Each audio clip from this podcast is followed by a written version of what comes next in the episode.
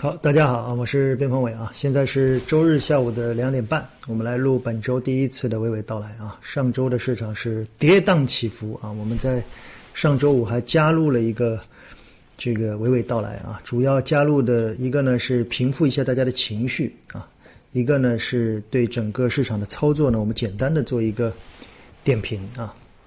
那么今天呢，我们主要是对下周来做一个主要的点评啊，当然仅供参考啊。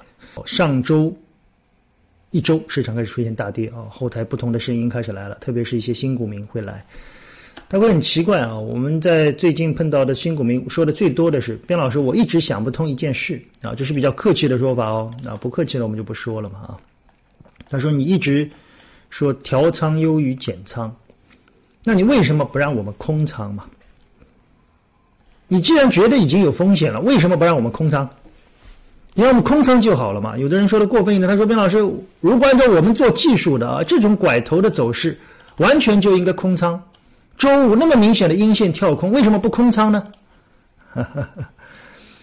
呃，首先我还是那句话啊，仅供参考。第二，我们是以价值和估值为第一位。很多人可能还不理解啊，有的很多用户跟随我们已经好多年了，很多人都理解我是把估值放在第一位的。估值是什么？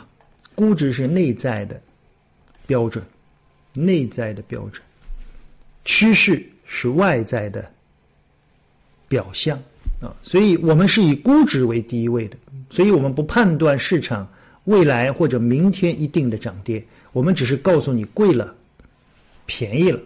当然，趋势技术有时候我们也会跟大家说，因为我们并并不是不知道，对不对？我说了，我是九五年就入市的，我至少有。十二年的时间一直在技术里面摸爬滚打，我觉得我的技术能力还不错啊。我在私募里面也待过，也做过所谓很多人说的操盘手啊，其实就是个交易员，也做过产品，所以算是这个行业里面，我除了投行没做过，都做过资管、产品、资讯、研究啊，都做。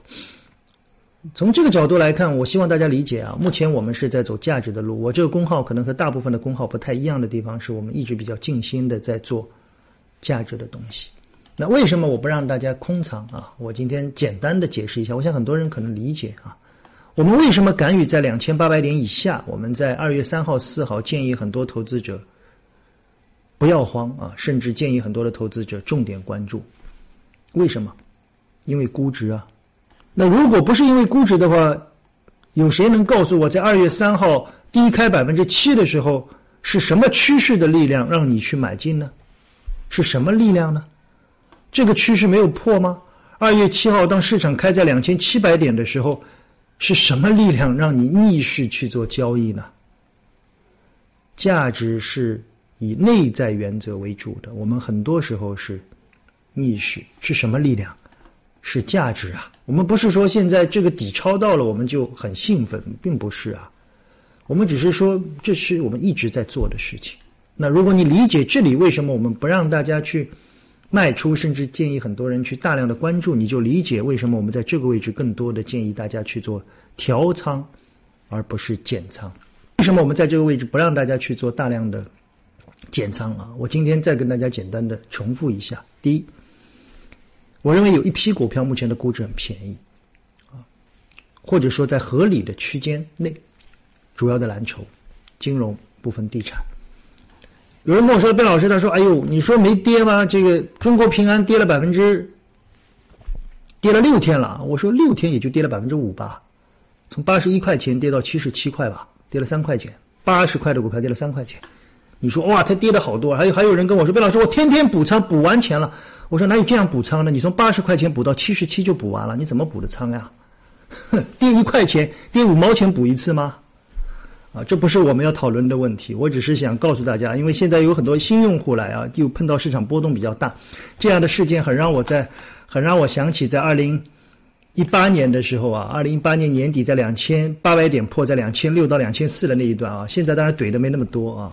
呃，挺有趣的啊，所以今天我说有一批股票，现在我认为估值比较合理，甚至偏低，所以我认为指数没有风险啊，没有大风险，我依然是这个观点。今天我想我们说的这个视频会在周一给大家。很多投资者开始有点慌了，有时候情绪这个东西很奇怪啊，自己国内疫情的时候，很多人慌了一次，啊，自己慌了一次。这个位置的时候，当时是散户比较慌，机构比较大胆。现在呢，我们在上周五录的时候，我只是不要让大家马上去买，但是我建议大家拿住一些低的东西。为什么？因为这一波和这里不太一样，因为一机构虽然看好，但机机构的子弹不多，所以要托底很难。也就是说，你要快速上涨很难。但是有很多东西比较便宜，所以机构可能会调仓啊。所以我们慢慢的引出我们的观点。我认为未来的市场的整体走势，我认为是见底以后横盘震荡或者缓慢上扬。当然，这个缓慢上扬一开始可能跌完以后可能会有大的反弹震荡啊，但后面可能是比较缓慢的、缓慢的爬。这一波我们要调整的最重要的是速度，太快了，太快了。我为什么在二十一号那一天？我在这一天为什么我我当时比较谨慎？其实一方面是因为涨得很快，第二我们在两千七百点附近啊，当时我们设了两条线，一条两千八，我说两千八的话，建议很多投资者推三分之一，再往下每十每五十点加仓加仓，那一开盘两千七百点，那不用考虑了，对不对？休黑嘛。那有人说休黑以后再跌再跌就睡觉喽，做价值嘛。便宜了，那你还考虑什么？折扣过够大了。我当时的观点就是，在三个月前，你能想到指数会到两千七吗？我们当时期盼着指数到两千九，是不是？现在在两千九上面又打了九五折，你不高兴吗？我们当时怎么说的？我说你跑到商店满怀信心，听说今天商店打折扣，进去想的时候是想我一个心仪的东西今天能打九五折，去的时候打八五折，你怎么想？对不对？那现在为什么在这个位置比较谨慎的原因，是因为一是比较快，二是疫情真的没有影响吗？疫情一定影响中国一个月以上的经济吧？现在我们不知道是一个月还是两个月。我当时说一个月、十二个月、一个月嘛，那就是百分之八影响，应该要跌百分之五到八吧，对不对？两个月那就应该跌百分之十嘛。那么一些优质的品种可能影响的比较小一点，那你跌个百分之五到十，我觉得比较合理啊。那你们不可能说没有影响啊，还还比疫情前还要涨得高，这是不是有点过分呐？那创业板这一波的调整当然更大，那也是同样的道理啊。啊，到底疫情是好事还是坏事？我没搞懂啊。这是一个非常理性的思考嘛，对不对？那你过头了就要调整嘛。这是我们当时对市场的第一个原因。为什么建议调仓而不减仓？因为有的东西便宜合理，有的东西贵。什么时候我会让大家大规模的减仓啊？比如说在二零一五年，我们在四千点以上啊，以后我们希望明后年会有这个机会啊。我们到时候可能很多人我会跟大家说，今天开始我们不会再说任何的行业和个股，因为我不觉得任何的行业和个股很便宜，或者我们只会说有些东西相对便宜，但已经没有绝对便宜的东西了。我希望在一两年以后跟大家去聊这个。这是我今天说这一段啊，我是说给一些新用户听的，我希望大家理解。我们是在做估值，我们不是在做趋势，我们不判断短期的趋势，明天的涨跌我真的不知道。即使我说了，我也经常说这是我的观点，仅供参考，仅供参考啊！你不用听的啊，你不用听的，你可以听了以后，嗯，OK，听一听，跟我想法一样吗？有不同吗？啊，可以当他放屁啊，都可以，好不好？我们来说说下周我们整体的一个一个观点嘛，仅供参考。美股大跌啊。道琼斯指数大跌，美股我的研究不深啊，我的研究不深，我看港股更多，美股看的更少。然后我调了一些文章啊，我只能给大家一个我的一个简单的数据分析啊。我们做分析的人呢比较讲究数据啊。我看了一下啊，美股从美股从一九二九年啊，大家知道大萧条嘛啊，一九二九年以来周跌幅啊，周跌幅。超过百分之十的周跌幅超过百分之十的，哎，也挺巧的啊！周跌幅超过百分之十的有多少呢？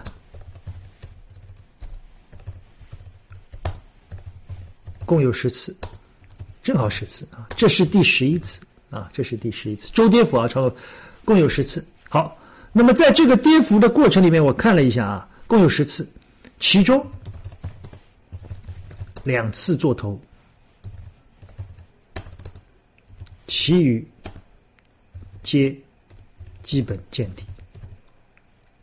啊，我不知道这一次是什么，我只是把数据告诉大家，好不好？这是我们当时现在我们看到的整个数据的情况啊。一九二九年以来，接近一百年的时间内，美股周跌幅超过百分之十的，一共有十次，其中两次做头，一次是二零零八年的金融风暴，一次是二九年的大萧条。那么在这个过程里面，下周会非常关键啊，两次做头都是第二周继续大跌，继续大跌，剩下的八次第二周都是企稳。啊，都是企稳或大涨，企稳或大涨，也就是说，在大跌，这是第一周嘛？这一周跌了百分之十十几啊，也就是说，第二周，也就是下周非常关键。下周如果美股企稳，从历史上来看，都是底部，然后就慢慢慢慢开始涨了啊，慢慢慢开始涨了，有的涨涨涨的创新高也有。第二周如果继续跌，基本上都出大事了。第二周如果再跌百分之五以上，出大事了。啊，这是我现在看到的。我们这是第十一次，好吧？我把我的看到的数据告诉大家，我们以此来做分析。美股 谁知道呢？对不对？这东西又不是我们家的。那么这是我们看到的啊。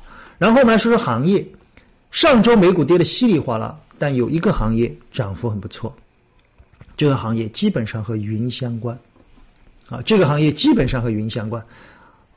我存了一些资料啊，大家可以看一下啊。我存了一些资料，简单的跟大家聊一下。上周美股的跌幅非常非常的大，但是我发现，在美股大跌的过程里面，有一些品种的走势反而还不错啊。一个是云的基础建设，比如说像英特尔、AMD 啊，整体的走势还算是不错。还有一个是部分和流量相关的啊，比如说。互联网的精准广告啊，太空漫游啊，等等等等，大家可以看一下。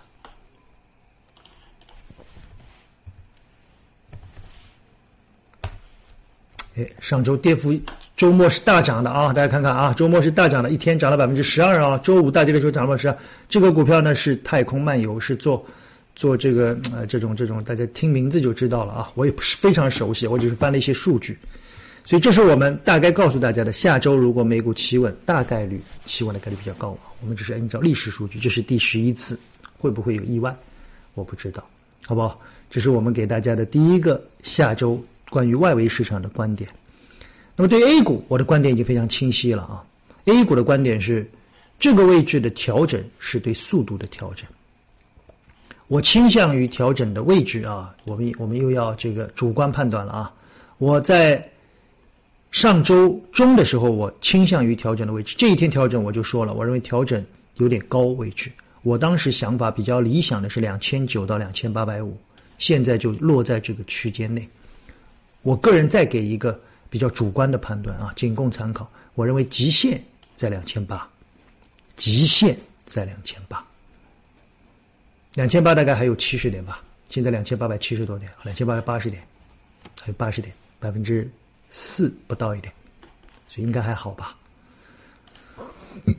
个股的分化会非常严重，在这一波的调整过程里面的分化非常严重啊。但是呢，马上就是年报期了啊。我最近其实大部分的时间在看一些年报的快报。今天我们订阅号的内容主要就是说年报的快报啊。我最近在翻啊，包括有些人说的环保。今天我们就来聊聊我看了环保的快报。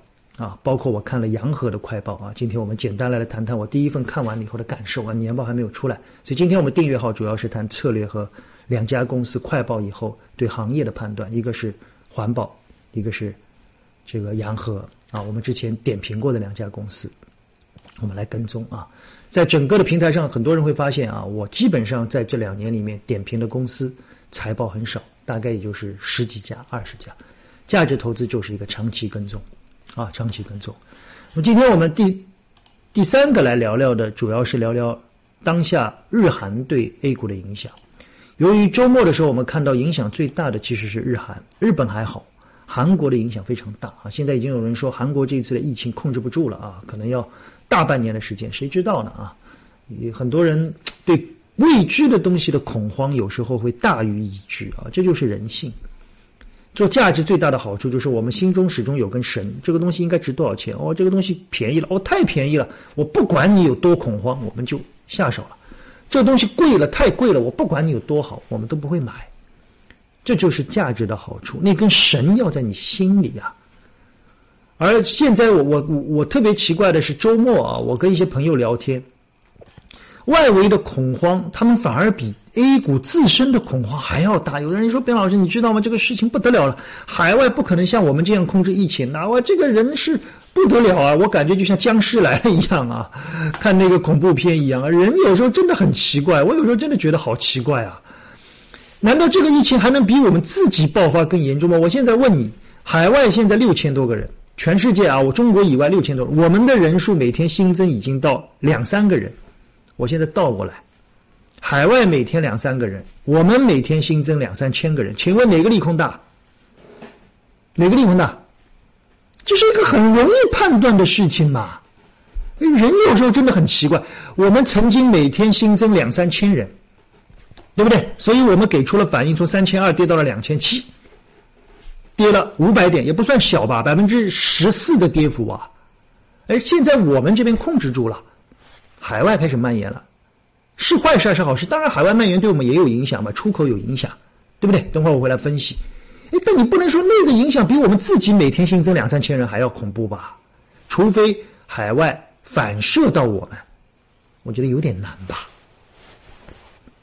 我想这是一个最基本的理性判断嘛？那为什么那边判断了，然后很多人说要创新低？我不理解啊！啊，我真的不理解。如果能能到两千八以下来吧，再打折一次喽，那怎么办呢？好吧，这是我今天整体的一个判断啊。好，我们最后说说日韩的影响啊，日韩的影响。这次日韩的影响，简单来看是在产品上，日韩还是比较大的一个加工啊。我简单的看了几篇报告啊。简单的做个点评，日韩的影响主要对 A 股的上市公司的影响主要是两方面，一个是半导体，日韩大量的半导体的上游储存类的芯片影响很大；第二个是汽车制造，日韩也是个汽车大国，所以如果他们的工厂，那么对相关的汽车制造的企业会有订单上的影响，对吧？这是很明显。那么我我们这里影响就不多说了，我们说说。说说利好的啊，就是日韩影响一定会利好三个方面，一个是